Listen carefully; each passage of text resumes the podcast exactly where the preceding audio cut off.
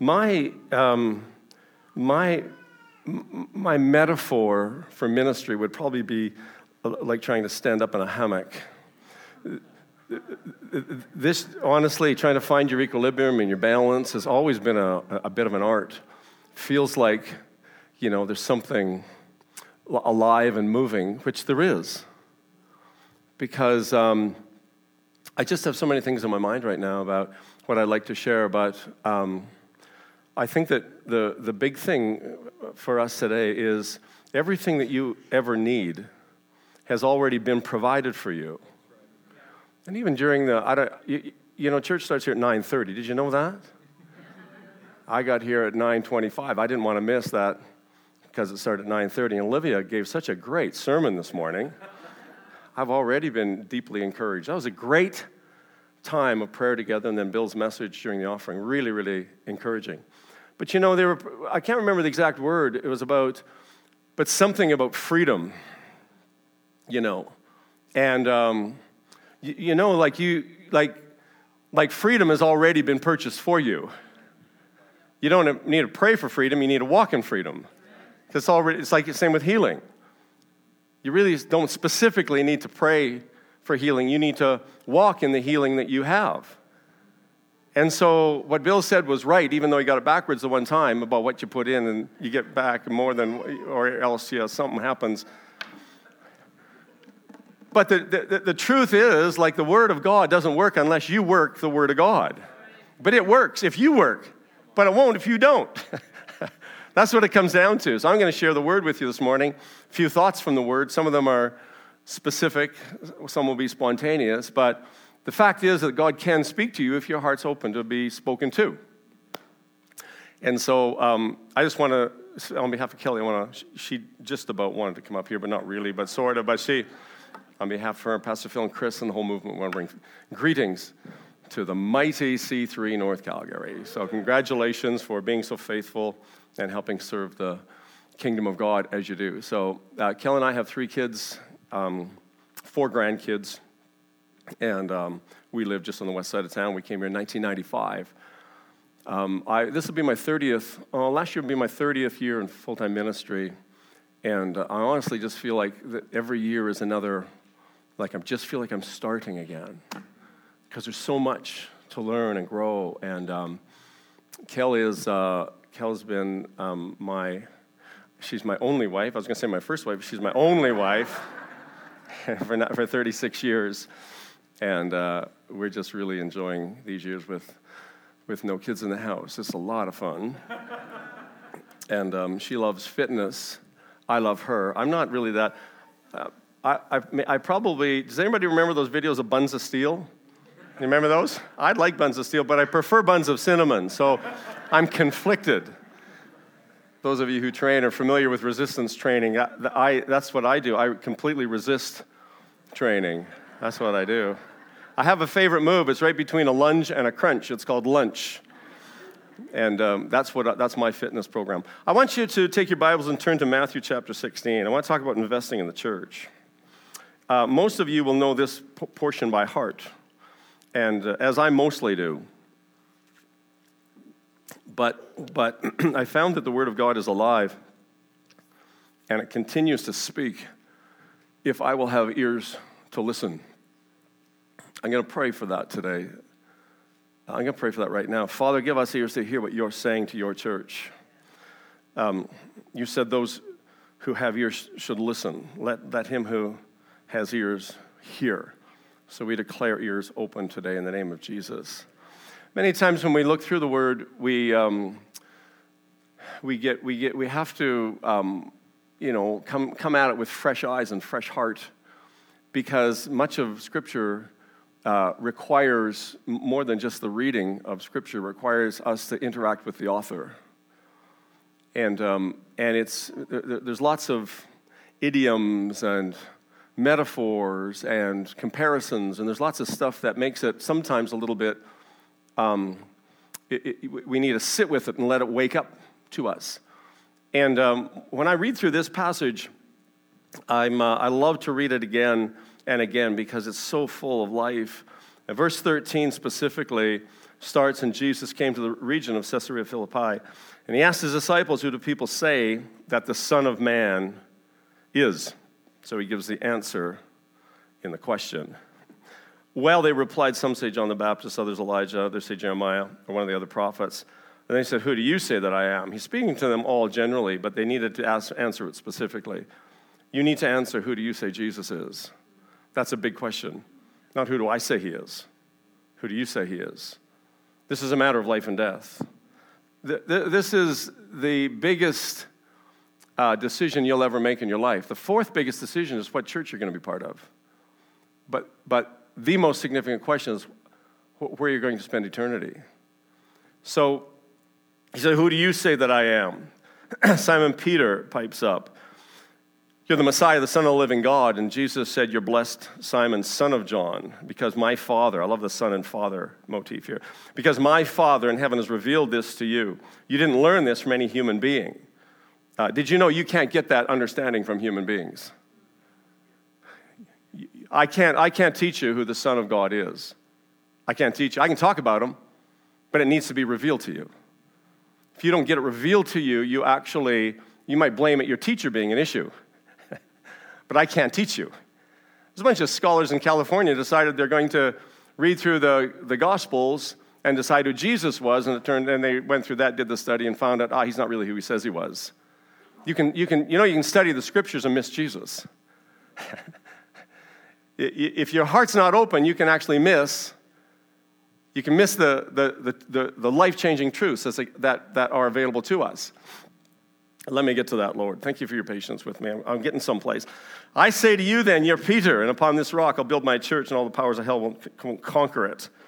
And I'll give you keys of the kingdom of heaven. Whatever you lock on earth will be locked in heaven. Whatever you un- unlock or open on earth will be opened in heaven. And then he sternly warned them not to tell anyone that he was the Messiah because telling them wasn't going to help them. They need to get that directly from the Father. Does anybody here uh, adhere to like the Hollow Earth theories? Is there many, are there many Hollow Earth people? Or no? Okay, well, I'll leave this, this point alone then.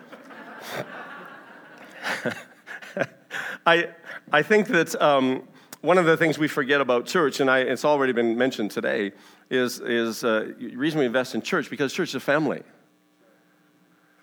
And, and first of all, um, I know we'd like to think it's an army. Some of you have that warrior spirit in you, but we're not first an army. We're first a family. We're told to pray. We're not to pray our commander in chief. We're supposed to pray our Father. And, and we're supposed to pray that unified. This church is a family. The church at large is a family. C3 is a family. That's who it is, first, first and foremost. And while as good as that may be, here's the problem is that no, no family is perfect. But we don't give up on family, do we? Because you still got that desire to be, belong to part of a family and to have a mom and a dad and that all to work. And here's, here's the, the, the second problem with that is that each problem that you had within your own nuclear family, you'll bring to this family. Isn't that beautiful? So then, what, how do, why should I invest then in, in, in church? And, well, because, like he said, we only get out of something what we put into it. You want a healthy family? Well, you need to be a healthy part of that family. if everybody in the church served like I did, how, would this church be able to function? You need to ask yourself that question. If you're part of a church, you're part of, you're, you're part of its solution. If everybody in, in this family gave the way I do, would the church be able to function?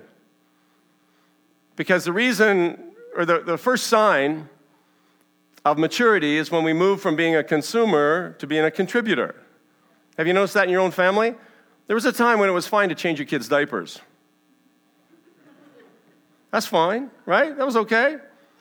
It was fine that they didn't have to clean up after themselves because they couldn't. It, that, that's fine. But then there came a point where they needed to grow up. Am I right? Yeah, same in the church. There's a point where you need to grow up. There's a family. And one of its specific designs is to help you grow. But in order for you to grow, you have to be planted.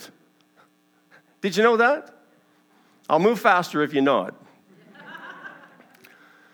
Uh, I was reading yesterday about the um, parable of the soils Matthew chapter 12, I think. It's also Matthew, Mark 4. And there's one of them, one of those types of soils couldn't grow. It's the one that didn't have any roots. It wasn't planted. If you're not planted, you won't produce fruit. Did you know that? Maybe I'm telling you something you already know. Probably am. But one of, the, one, of the, one of the things about fruit, which we're all meant to be fruitful, and we're all meant, according to John 15, to be connected to a vine, and it's the Father's great pleasure that we would bear fruit. We'd be fruit bearers, not fruit critics or fruit pinchers, fruit bearers. And the greatest joy, there's four types of fruit in John chapter 14, 15, and that, but, the, but the greatest is that that fruit could remain. Do you know that fruit is not the beginning of the growth cycle? It's at the end. And so at the end of the growth cycle, that's when fruit is produced. So you're in a growth cycle right here because the church is designed to help you to grow. Isn't that wonderful? If you want to grow, that's wonderful. That's really good news. If you don't want to grow, it's not good news. Because what will happen is you'll be confronted and things will challenge you here. Specifically, people. Have you noticed? like they're, you know, messy. I don't tell people our church is safe because it's full of people. People aren't safe, they're dangerous. Have you been around? You know what I mean. And specifically, people who are close to you. Does anybody, have you found that out within your family? Some of your family are dangerous? How was your Christmas dinner? Did everybody get along? I'm not telling you something you don't know. So here's what will happen is you'll get in, you'll, you'll, you'll, the growth cycle will get interrupted in your life because you have an enemy that wants to not allow you to produce fruit. So that's why we're to remain in the vine. Said so you got to abide, and then you'll produce fruit. Do you know? Uh, so I come from a farming background. The fruit is produced. I'm not fruit, not a fruit background, but a harvest like wheat, oats, barley, flax. I had a little stint growing marijuana too, by the way, before it was legal, before I was saved. Uh, qualify that. But, but here's what happens in, the, in a growth cycle it actually has to go through all of the seasons in order to produce fruit. Have you, you plant carrots in the wintertime, you're going to have crop failure. Am I right? I'm talking really, really common sense for everybody because in a minute I'm going to get complicated, but right now we'll keep it simple. So, what happens is that in the growth cycle, everybody's excited about spring Summer, ah, but you do a little weeding and a little pruning, and harvest is exciting. Winter's not so much fun. In order for you to produce fruit, you have to go through all of the seasons. So I don't trust somebody that uh, hasn't been through all the seasons because they keep repeating spring and summer, spring and summer, spring and summer. Psalm chapter 1 says, If you're planted by a river of water, you'll bear fruit in every season. I don't know what season you're in right now, but I know you, that, that, that your, your harvest has to be contended for, and you have to cooperate with the seasons. Church is meant is designed to help you to grow. It's a family, and it's and it's meant to help you to grow. I uh, about about um, about 20 years ago, we had moved from a community center in Patterson Heights to a, a house that we renovated, a 6,000 square foot house and we renovated. And we had about 140 people meeting in the community center. And when we arrived at, the, um, at our new facility, uh, deeply in debt, um, there was uh, 43 of us there. Uh, right? Uh, I don't know if you call that pruning. so I sure felt like it. But uh, I went on a little tirade um, between me and the Lord, and I was telling him about the, you know, the issues, and uh, which was no surprise to him. And I said, But I thought you said you were going to build your church and the gates of hell would not prevail against it. Seems like they're prevailing. He said, That's because that's not the church I built, it's the church you built. That, that, that stung. But since then, I've been, I've been actually concerned about the way that we build. This goes for a life, this goes for a family, this goes for a marriage, this goes for business. There's a, there's a way that you can build your family and your marriage and your build business that the gates of hell will not be able to prevail against it. But there's also a way that the gates of hell will prevail, and that's if you build it yourself rather than build it on a revelation of Jesus. What I'm just saying is a, a mouthful right there. Because this has taken me years to sort out, and I've been kind of careful how I build. Matthew chapter 7 says, You want to be careful you don't build on gifts. Have you read that? It says you can tell a true tree by the type of fruit it has. It, and, and, and, then he says you, you shouldn't build on miracles or on a deliverance ministry. Have you read that part? Because they came before the Lord and he says, I didn't authorize that stuff. That, that wasn't part of my, you, you built that yourself. The gifts and callings of God are without repentance. Y'all got them. Gifts are given, but fruit is grown. It's developed through seasons of time. And here's what'll happen is you'll get in, involved in the church here, you roll up your sleeves and says, I think I want to serve, and all of a sudden someone will offend you. And you'll go, those people. Why? You learned that in your family of origin, probably. That's how you dealt with problems. Well, we, here in the house of God, we need to teach you a little different way of relating. I'm envious of this church body. Um, so I've been really careful about how I build. And he says, he says that if you, if, you, if you build a certain way, when the storms come, not if the storms come, when the rains come, that house won't fall. He's speaking metaphorically. Well, what's he speaking about? He's speaking about anybody who's building. Anybody interested in building a great life? I share that with you. I want to have a great life. He says, here's how you need to do it. You need to build it on not just hearing the word, but practicing the word as well. He says, those who hear it and practice it which is why I am not a proponent of fatalistic sovereignty. It's just unbiblical and it won't work. Well, if it's going to, you, know, we just go, okay, Sarah, Sarah, if God wanted it happen, he'd make it happen. No, no, no. He's, he's given us keys. He's given us doors. He's given us feet.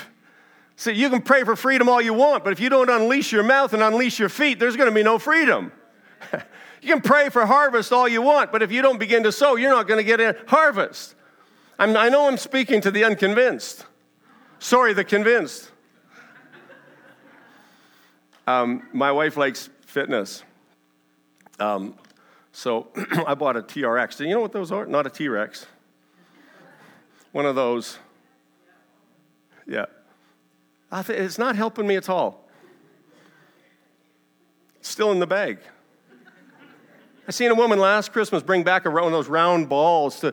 I was at Winners. They said she said it doesn't doesn't work. Well, how can a ball not work? oh, you didn't work it. I'm going to give you a simple system of how to work the word this morning. Because I'm told that a life, here's how you build a church, because a church is made up of people, right? The word ecclesia does, has nothing to do with buildings. Until the, the 15th century, uh, when, that's when they changed the word in the New Testament to church. Um, it, was, it, was a, it was a jurisdictional governmental term. Because not only is the church designed to gather, it's meant to govern. Did you know that? This is a, so this morning, before you got, got here, we were governing through intercession and prayer. The church is meant to govern. Um, the, um, we're told that not only is the church a family, but in Ephesians chapter 5, it reminds us that it's a little bit of a mystery because it's like a marriage. Can I just submit to you something for your, for your consideration? That you won't have a revelation of the church if you don't have a revelation of marriage. The defacing and the disregard for marriage is really a, a, a defacing of the image of God, who he said, for this reason, there is reason to it, logic, husband and wives come together because that's the, the, the full image of God. And he says, that's the same as the church. Same thing. If you don't have a revelation of the church, you won't have a revelation of marriage. He says, because I'm speaking of Christ and his church. You know, you know that we're part of the bride. That's one of our, that's, that's, one of the m- m- metaphors for us. We're, we're, we're the bride of Christ. So, you know what's going on right now is the bride's being beautified. We're told she, she doesn't have any, the one that's being prepared doesn't have spot or wrinkle. When you think of spots and wrinkles, what do you think of? You must think of ironing and washing, don't you? What if he wants to do that in you and I? I know it's nice to sing Here Am I and come in, but when it comes right down to operationalizing that, how is that going for you? Here's what, here's what uh, Saul, he discovered is that when he was persecuting people, he was killing people actually, persecuting the church. And Jesus came, knocked him off his horse, and he Saul, Saul, why are you persecuting me? When, he, when you're hurting people, he says, You're hurting me. The way that you talk about church, you're talking about Jesus. The way you talk about the church down the road, you're talking about Jesus. The way you talk about that church across town, you're talking about Jesus. He said, Why are you doing this to me? We need to be people, to be careful.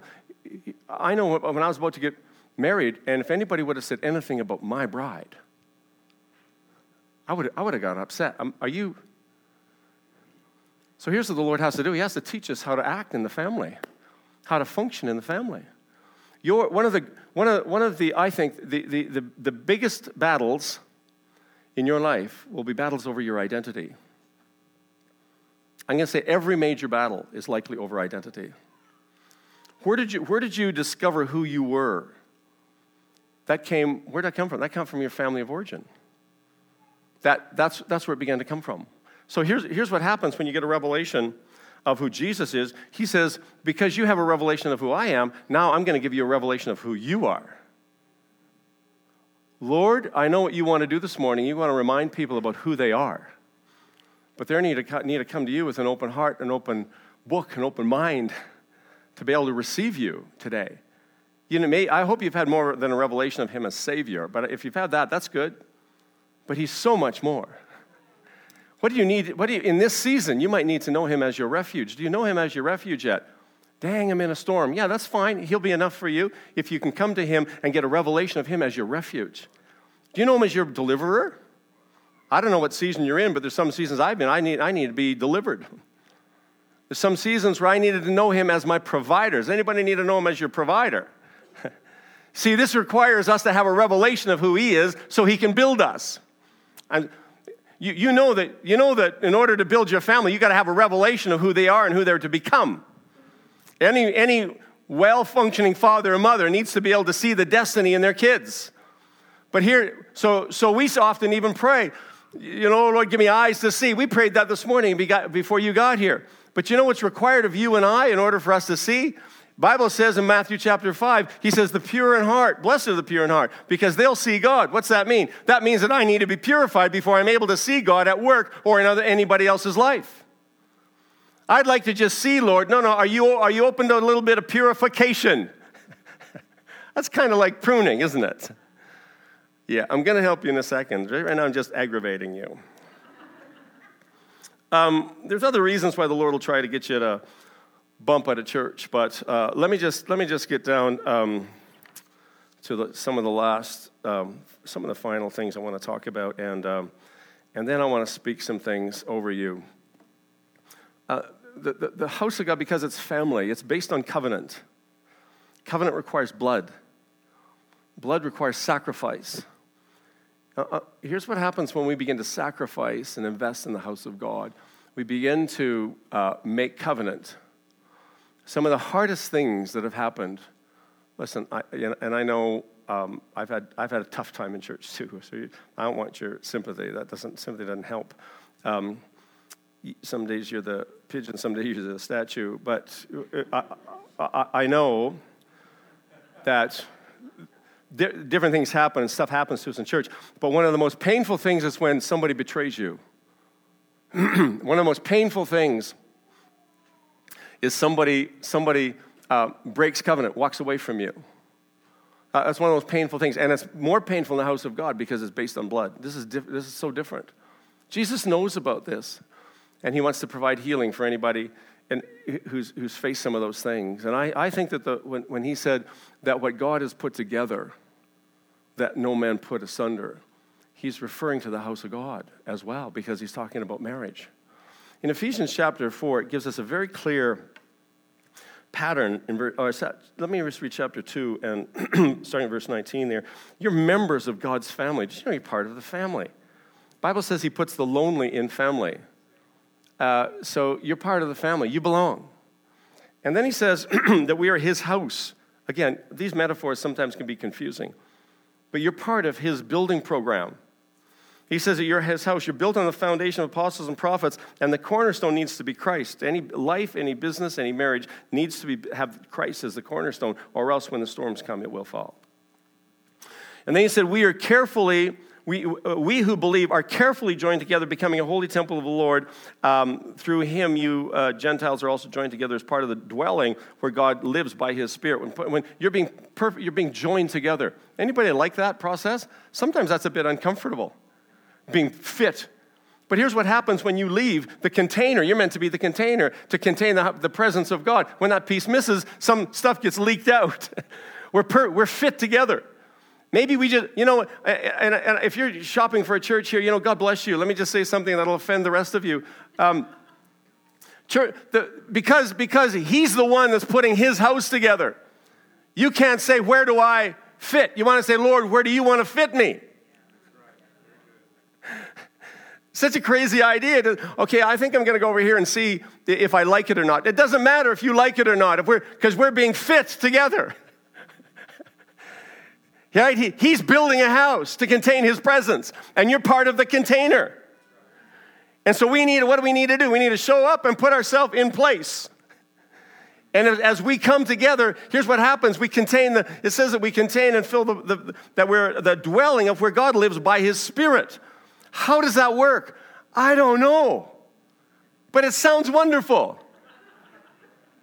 But so then, he, then later he says that, that he also who gave these gifts, he gave gifts in chapter 4, verse 11, this fivefold gift. Jesus personally gave these gifts to the church to build the church. Governmental gifts. Why? Because the church is a legislative assembly. In, in the prototype in Genesis chapter 8, uh, 28, where Jacob fell asleep, right? And he said, Wow, this is, God, isn't it awesome in this place? God's here. I didn't even know it. Isn't this awesome what this is like? He said, This is a very gateway of heaven. You're a gateway, you're an access point. When something needs to happen in Calgary, it has to come through an authorized doorway for the kingdom of God to be established in this city. You're it. How are you doing with that? We're the, we're the ones that legislate what comes and what goes. It says that the angels went from, heaven, from earth to heaven and back from heaven to earth. What were they doing? They were doing a, they're doing a building pro, uh, project and they're doing a Rona run. They're going, they're going from earth You've got angels at your command. They're going from earth, they're going to heaven, and they're bringing back the building materials so you and I can build with heavenly material. Because the house of God is a spiritual structure, and you're part of it. And you need to muscle up and you need to show up because there's people in this part of town that are depending on you showing up and shining. And they're going to come through someday uh, into this building and they're going to come into this atmosphere and they need to know that there's hope here. Why? Because they're starving for hope. They need to know that there's help here. Why? Because they need help. They need to know that there's a presence of God here because He's the only one that can do anything to change a life. A sermon has never changed a life. I'm very disappointed with that. Aren't you? Wouldn't it be good if we could just like, and then boom, lives are changed? You won't change by a sermon. Are you kidding? Right after I started full time ministry, an old man came up to me and he said, People change, but not very much. Thanks for the encouragement. So I asked an older brother who had been pastoring his whole life, he was just, resigned, uh, just retiring. I said, What's it take to be good like a good pastor? He said, Oh, I'll kill you. I said, What? Yeah, no, a good shepherd lays down his life for the sheep. Oh, crap, am I in the wrong? really? Hey, did you know it's the same with marriage? If a husband hasn't learned to lay down his life for his wife, that home's divided. It'll divide. It's one of the greatest things that I've learned in the last week. It's the, the, you know the, the, the language in Ephesians chapter 4 says nothing about wives submitting. That term's not even in the Greek New Testament there. Nothing at all. It's about mutual submission. It's about submitting one to another. That's what the word says. It's learning to serve one another. How's the, if, if that happens in the, in the head, you know what could happen in the family? The same thing. We could learn to serve one another. Have you learned to serve one another? Yeah, well, they don't, and I don't. And yeah, well, whatever. Quit your griping and just serve and watch what'll happen. Don't we love to be served? Isn't that beautiful? Like someone brought me some mints, they brought me some water. Gosh, I love that. But you know what? If I'm only consuming and not contributing, pretty soon it's going to feel empty. If it doesn't, if you feel like you're not getting something out of this, I want to know what you're putting into it. Like agree. Like some, somebody shout amen. amen. There you go. Now it's see, it's both I got to throw and you got to catch. It takes two. It's a binary nature of the kingdom of God. It's not good enough that I believe that Jesus is the Christ, the Son of the living God. It's about those who are not yet convinced, and they will not know by any teaching. Here's so so um, oh dang. Uh, the, the, the la- here's, what, here's what we are. I just want to say that we're part. So the, the last part of Ephesians 4, it says, it says their work is until you come into the unity of the faith and knowledge of the Son of God, that we might be mature, full grown in the Lord, measuring up to the full stature of Christ. That's the, that's the, that's the plan, measuring up to who He is. You got to have a revelation of who He is so you can measure up to the full stature of Christ. That's how the church is built, that's how people are built. And then he says, then we'll no longer be like children. Why? Because we'll become like adults. No longer thinking this way and thinking this way because we come under one teaching, one doctrine, one heart. That's what we do. We don't get another idea from this conference, get another idea from this conference. He says, if you're like that, he says, you're babies. If you don't feed from it one well, under one mother and father. This is, what, this is what's going on. And you might want to say, well, who are they under? They're under me. Who am I under? I'm under another and another and another. And this, this is how it works in the family. Okay. Now, um, okay, let, let, me just let me just talk about identity now as I wrap up. Um, um, you, you, you both have you, everybody has two relationships with the Lord because you all have two identities. One's a true identity, one's a false identity. You, you were born, you, know, you all know you were born into, you're all part of Adam's family. A D D A M, the dysfunctional one. And what, and what happens when we come into the house of God and we, give, we, we, we now get a brand new family line? It's under the second Adam. But many times when we come in and under that and says, anyone's in Christ, a new creature, we say, oh, great.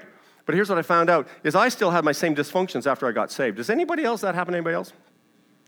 I was a farmer. I got saved. I was still a farmer. Should have been a doctor. I thought, ah, a little better income, less risk. Um, no, no, when you got saved, you, you know you came back in the same body. And there's only one way that you're transformed, and that's by the renewing of your mind. The question I want to know is how's that going for you? I find that's, that's significant warfare. So I'd read through the Bible about five times, and I found it was not changing. And once again, I complained. And the Lord, so about, you know, it's not working. He said, No, there's nothing wrong with my word. He said, It's your system. I said, What's wrong with the system? Well, it doesn't work. So I changed the system about 10 years ago. And, and these two identities, they fight like two badgers in a bag. You can, you know, Paul talks about the, the old man, the new man, and all that. And, but I found that there, I still had, you know, unhealthy tendencies on, on all levels. And so, uh, so here's what I did I set out to, to figure out a different system. Uh, I'm going to tell you right now who the most influential person is in your life. I've met lots of influential people. It's kind of fun. But here's what I found the most influential person in my life was it's the same most influential person in your life. That's you. You are the most influential person in your life. I can't make you do a thing, nor do I want to. But if you're interested and you're willing, God can change your life radically. Radically, if you're open to that. But no one's going to force you to do that because that never works. It's like trying to pry a clam open, it just goes tighter right? No, I don't want to change you. You can stay the way you are. You're going to get to heaven and everything will be great. That'll be good. But the problem is, I find, is that I actually wanted more out of life. I thought, isn't there more? Yeah, there's more. There's lots more. So here's what I did: is I just had the Lord begin to show me um, from His Word actually who I was. Here's, what, here's where we get our identity from. It's from the Word of God. So, so David asked this question in, in 2 Samuel chapter 7. He says, Lord, who am I? But he took his question to the right place. If you take your question, young ladies, to Vogue or Cosmopolitan, they'll tell you who you're not. Man, you can't get your, who you are from the GQ magazines or Outdoor Life, for that matter. You need, to get, you need to get your identity settled from the Word of God. So here's what I did is I began a system of journaling. And what I did this year is I, I got it for our church and I put it in a, in, a, in a journal format and I put some instructions at the beginning. And um, because I found that if I wasn't working the system that, that significantly, and here's what I found, is if you would do this journal twice a week, the first day you do it, your life will be changed. Uh, if you do it consistently for a few weeks, your, people will notice your life changing. But you shouldn't try to do it more than two times a, a week, or else it, you'll overload. So here's what I had to do. I, first of all, I take the Word of God, I read through the Bible in a year. And, um, and I, uh, so I take the text that the Lord was speaking, and I, and I come to the scriptures believing the Holy Spirit's going to speak to me. And guess what? It always does, if I'm open. So I try to clear my head, take a couple deep breaths, begin to read the scriptures, and wouldn't you know it, something starts to stand out. So what I do is I write that down. Brilliant, right? And then I try and extract a truth. Just take a truth. So I take a text, I take a truth. Write it down at the top here. And then I take a little while to go into thanksgiving. And I, and I begin to say what I'm thankful for. Why is that important? Because this gives you access. You know, Thanksgiving is a doorway, right? We enter his gates with Thanksgiving. It's a doorway. Yeah, but I found that I've been around lots of people, and they're actually not very thankful. Here's what I even did for quite a while. I memorized scriptures. You know, memorizing scripture won't change you. Did you know that? It just you just become an intellectual. You know all the. Have you ever met anybody that knows a whole bunch of the scripture and they're just mean as an old dog? You, right? They're, they're actually they've not been changed. You, you know what I'm talking? You ever met them people? Maybe oh maybe. Maybe we are those people. just occurred to me. But you memorize scripture, right? And some you'll come to someone you'll find, and you'll, eh, eh, you'll meet them, and they'll quote the word to you, and then they just they don't have the character of Christ, they don't have the nature of Christ. They're not, they don't have the fruit of the Spirit, love, joy, peace, patience. They're mean, they're miserable, they're, you know, their eyebrows are knit together, and they all they do, all they all they know is they can they can parrot back the word of God, but they haven't allowed that to become actually incarnated in part of their life. So how so what happens? So here's what I have to do. I got to get into the presence of God. And it's a simple way. And once you start, what happens is the, the, the, they'll begin an intuitive flow and you'll begin to write. That's what will happen. And then the next thing I write out, I start to make declarations of destiny. Jesus needed I am statements. He had, he had a lot. I know we're familiar with eight of them, probably. That uh, I'm the bread of life and I'm the, I'm the door, and you know, you probably know those. He had more than that. Uh, how many do you have? Because your voice is important. The way that you talk about yourself, whatever you put after I am, because if you don't, if you don't sort out who you are, then someone else will do it for you. This is really important. I'm talking about building your self esteem, building your self image, which is how you see yourself, the image you have of yourself. You need, you need to be seeing it through God's eyes, who you are. And then you'll act like He acts. And so then, so you need to have some I am statements and begin to, and if you start to, then Jesus, I mean, in the beginning, when Moses said, Well, who shall I say sent me? He said, I am that I am. God, he even has I am statements. Do you have any I am statements? If, you, if I were to say, Who are you? What would you say? Because the enemy will always contest your identity. These are the big ones. Jesus gets a number, a, hand, a, sentence from his father, and then he's led out into the desert. And the first, before he started any ministry, he was, te- he was tested on who he was. Well, if you're the Son of Man, so you will be too. How, how do you deal with when the enemy comes to you and says, Who are you? You need to have an answer. Like quick, like, a, like, like someone's got a gun in your back. Who are you? Now, let me think about that. What did the pastor say I was this week? No, no, no. Who are you? And he, because this way, listen, the gates of hell will not prevail against the revelation of Jesus. Christ in you is the hope. It's the only hope. So, do you know who Christ is in you? If so, you would act in accordance with that. I'm raising my voice. This feels important to me. And then, and then I write out I will statements because now I've engaged my spirit. I am statements, the identity statement about who I am in Christ who I am. And then I will statement is, a, is my soul. You're, you're a three part being. You need to respect the dimensionality. And so, so you, are a, you are a soul as well. Your soul needs a little bit, it's where your decisions are made. So then you need to say, I will. As a result of this is who I am. If I am strong in the Lord, then what will I do? I'm going to walk in strength all day. That's what I'm going to do. And the last thing I write is I choose. And uh, because, because you have the most sacred thing about you is personal choice. God will never take away or touch your free will. You've got to make a decision. And then what are you going to do that day, day, as a result of it? After Jesus was tempted in the desert, the first thing that happened is identity got tested. He'd been there 40 days fasting. Uh, if he, he was living on one word from God, he says that man doesn't live on bread. He's not referring to physical, his physical part, he's referring to his spiritual part. Doesn't live on bread, he lives on words, and he just got a word. And here's what will happen. If all of a sudden you say, if you write in your, under one of your I ams that day, I am strong in the strength of the Lord, what's going to happen? All, all through that day, that'll get hammered. By the end of the day, if you don't look back at what you wrote about who you are and what you'll do and what you choose to become, if you don't write that down and re- refer back to it, you know what'll happen? You'll lose the victory before your second cup of coffee. This is what's happened to me. So this works for me. If you've got a journaling system that works, God bless you. But if not, you're welcome to pick up one of these. They're, they're uh, to help cover the um, publishing costs. They're two for 10, uh, three for 30, um, four for 40. and that they, they cost just over seven bucks uh, to publish, and they, um, I, give, I, give, I give them away a lot, so we're trying to break even on that. I'm closing with this because I've, I've, I've said enough. Um, um, and I'll just have the, I'll have the, the, maybe the keyboard come back here because I'm going to make some declarations over who you are based on some I am statements for 2019. Um, it's a great privilege being here, and, and it's not enough that I just tell you you're awesome. Uh, the, the church is not specifically designed for who you are. It kind of is, but it's who you're meant to become as well. And so if you don't get challenged here, you won't get changed here. The, the goal of your pastor is to feed you, and I know he feeds you every day. Has anybody ever got a birthday greeting from him on Facebook? You feel like the only person in the world. I feel like Hallmark has just stopped everything and vectored all of their poems through Bill.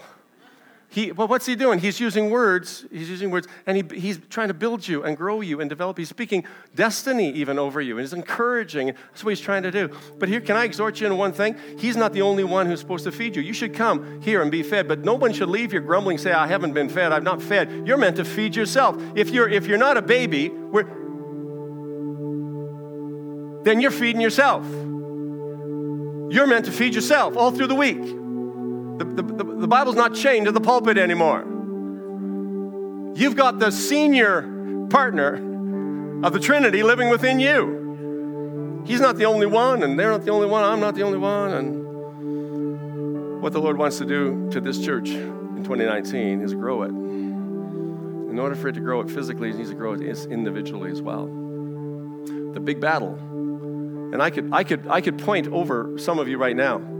If I were to say, Who are you? And you'd, you'd have your, your dad or your coach or your friends, they, they put words on you. And I just want to say, like, part of that orphan spirit is shame. And I'd like to say, shame off you. That's what I like to say. Just shame off.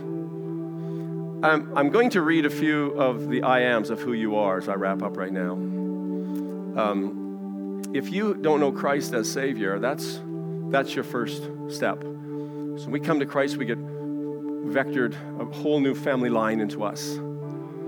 Uh, I walked through two significant battle healing issues, and I found that I need to learn to not speak the word of God out here, but speak the word of God in here to me, because my because my body forgets that it's the temple of the Holy Spirit. The healer lives in me, but he doesn't always have the expression through me because I my haven't guarded my heart enough where you, your beliefs are held. And therefore, I, I know him as a healer up here, but I don't know him as a healer in here, and therefore I don't, didn't walk in healing. He, you know, so, so what I'm going to do is I'm going to just read over you, and I, and I think that's, uh, I've said enough. I've said lots. But if you don't know Christ as your Savior, we have people here that would love to pray for you and invite you into that relationship, and you get a brand new family line. The doctor tried to tell me because, oh, this was in your family, then this is in you. I said, hold it, I got a different family line. There's perfect healing in my family line. What are you talking about? they didn't believe me, so I went back for two and three tests. They said, you know, you don't have a trace. And I go, yeah, no, I know, because I got a different family line. But what I didn't wasn't I uh, wasn't living up to that. You see what I'm saying? I wasn't because I wasn't believing it. I was actually going with what the doctor said rather than what the, the, the great physician said. Jesus, help me now. What I want to do is I want to declare over you who you are because you may have forgotten. This, this, so what happens is then if you if you accept and believe some of these things, what will happen is you'll change. Because we only, we act we can never consistently act out of who we can't see ourselves as. So I'm just going to declare over you who, you are. And what I'd like you to do is just stand up. And one of the ways that our brain waves change, where we move from alpha into beta waves, is simply to look up. Can, and if you close your eyes, that, that'll work too. That helps too. And if you agree with what I'm saying, I just really uh, compile them from the scriptures because that's the thing that changes us, right? We're, we're, we're built on a revelation of Jesus and who Jesus is in you. And so I'm just going to read these over you. And uh, this, if you act now, we'll include this in your purchase of. I'm, I'm shameless, aren't I? Um, No, I want to wrap up and say what a joy it's been here, but I'm going to declare these over there and turn it back to you, Pastor. Um, in, in case you didn't know this, if you've accepted Christ as your Savior, you can say with confidence, I am a child of God and I'm deeply loved by God. You can say that. I'm saved by His grace and I'm born of His incorruptible seed. I'm redeemed by the blood of Jesus. I'm forgiven of all sin. I am a new creature. I am blessed with every spiritual blessing in heavenly realms because I belong to Christ. I am loved, chosen, holy, and without fault in my heavenly Father's eyes. Did you know that you're without fault? I am redeemed from the curse of the law, part of a royal priesthood and a chosen generation. I'm an ambassador for Christ. My actions and attitude always consistently reflect, reflect that. I am a joint heir with Christ. I am blessed and highly favored. I am beloved and completely and totally accepted by Him, in Him, and for Him. I am co crucified, co buried, and co resurrected with Christ. I am alive with the purposes and power and promises of Christ right now. I am free from all condemnation. I'm reconciled to Christ. I'm justified by faith, and I'm sealed by the Holy Spirit of promise. Yes, I am. I'm elected, I'm established, and I'm empowered by His grace. I am set free and I am victorious. I am qualified to share in Jesus' inheritance. I am purposely designed, anointed, grace to accomplish a significant task for the advancement of the kingdom of God on earth in my lifetime. I am filled with the purposes, the power, and the promises of God. I am part of the bride of Christ and can now come before His throne of grace boldly. I am the head and not the tail. I am the first and not the last. I lend and not borrow. I am anxious for nothing, but I pray about everything. I tell God what I need. I'm thankful. I thank Him for everything that He has done because I am thankful. I am experiencing God's peace daily. His peace guards my heart and my mind. I'm being changed into His image, fathered from above, abounding in thanksgiving. I am sealed by, or sorry, healed by His stripes, and I'm called by His name. If that's you, say amen. I'm growing the fruits of the Spirit, empowered in the gifts of the Spirit, and I'm filled with the Spirit of life, love, and light. That's me. I'm more than a conqueror in Christ. I am firmly rooted and built up and established in my faith. I am God's workmanship, a work of art, handmade with love, and I am one of a kind in Jesus Christ my Lord. I'm delivered from the power of darkness. I'm translated into the kingdom of His dear Son. I'm safe under the shadow of His wings, and I dwell in His shadow always. I'm there. I am finding great rest because He is my refuge and my place of safety. I am defensively clad with the full armor of God in advance in this and advancing in this world. I am unoffendable because I'm forgiving everybody, everything, every day. That's me. I, I am overflowing with favor. I'm protected by angels, surrounded by God's presence, and part of a strong company of warriors. I'm not alone. I'm fully functioning in my calling in the kingdom of God. I'm an overcomer. I am victorious. I'm being transformed by the renewing of my mind daily. I am. I'm bringing every thought captive to the obedience of Christ. I am forgiven of all my sins. I'm sealed, with, uh, seated with, and I'm complete in Christ today. I am known in heaven as a warrior, mighty and courageous and bold and unstoppable. I am blessed in the country. I'm blessed in the city. I'm blessed everywhere I go and where I'm, I'm both in my coming and my going. And surely goodness and mercy will follow me all the days of my life, and I will dwell in the house of the Lord forever and ever. Amen and amen. We got it good. God bless you.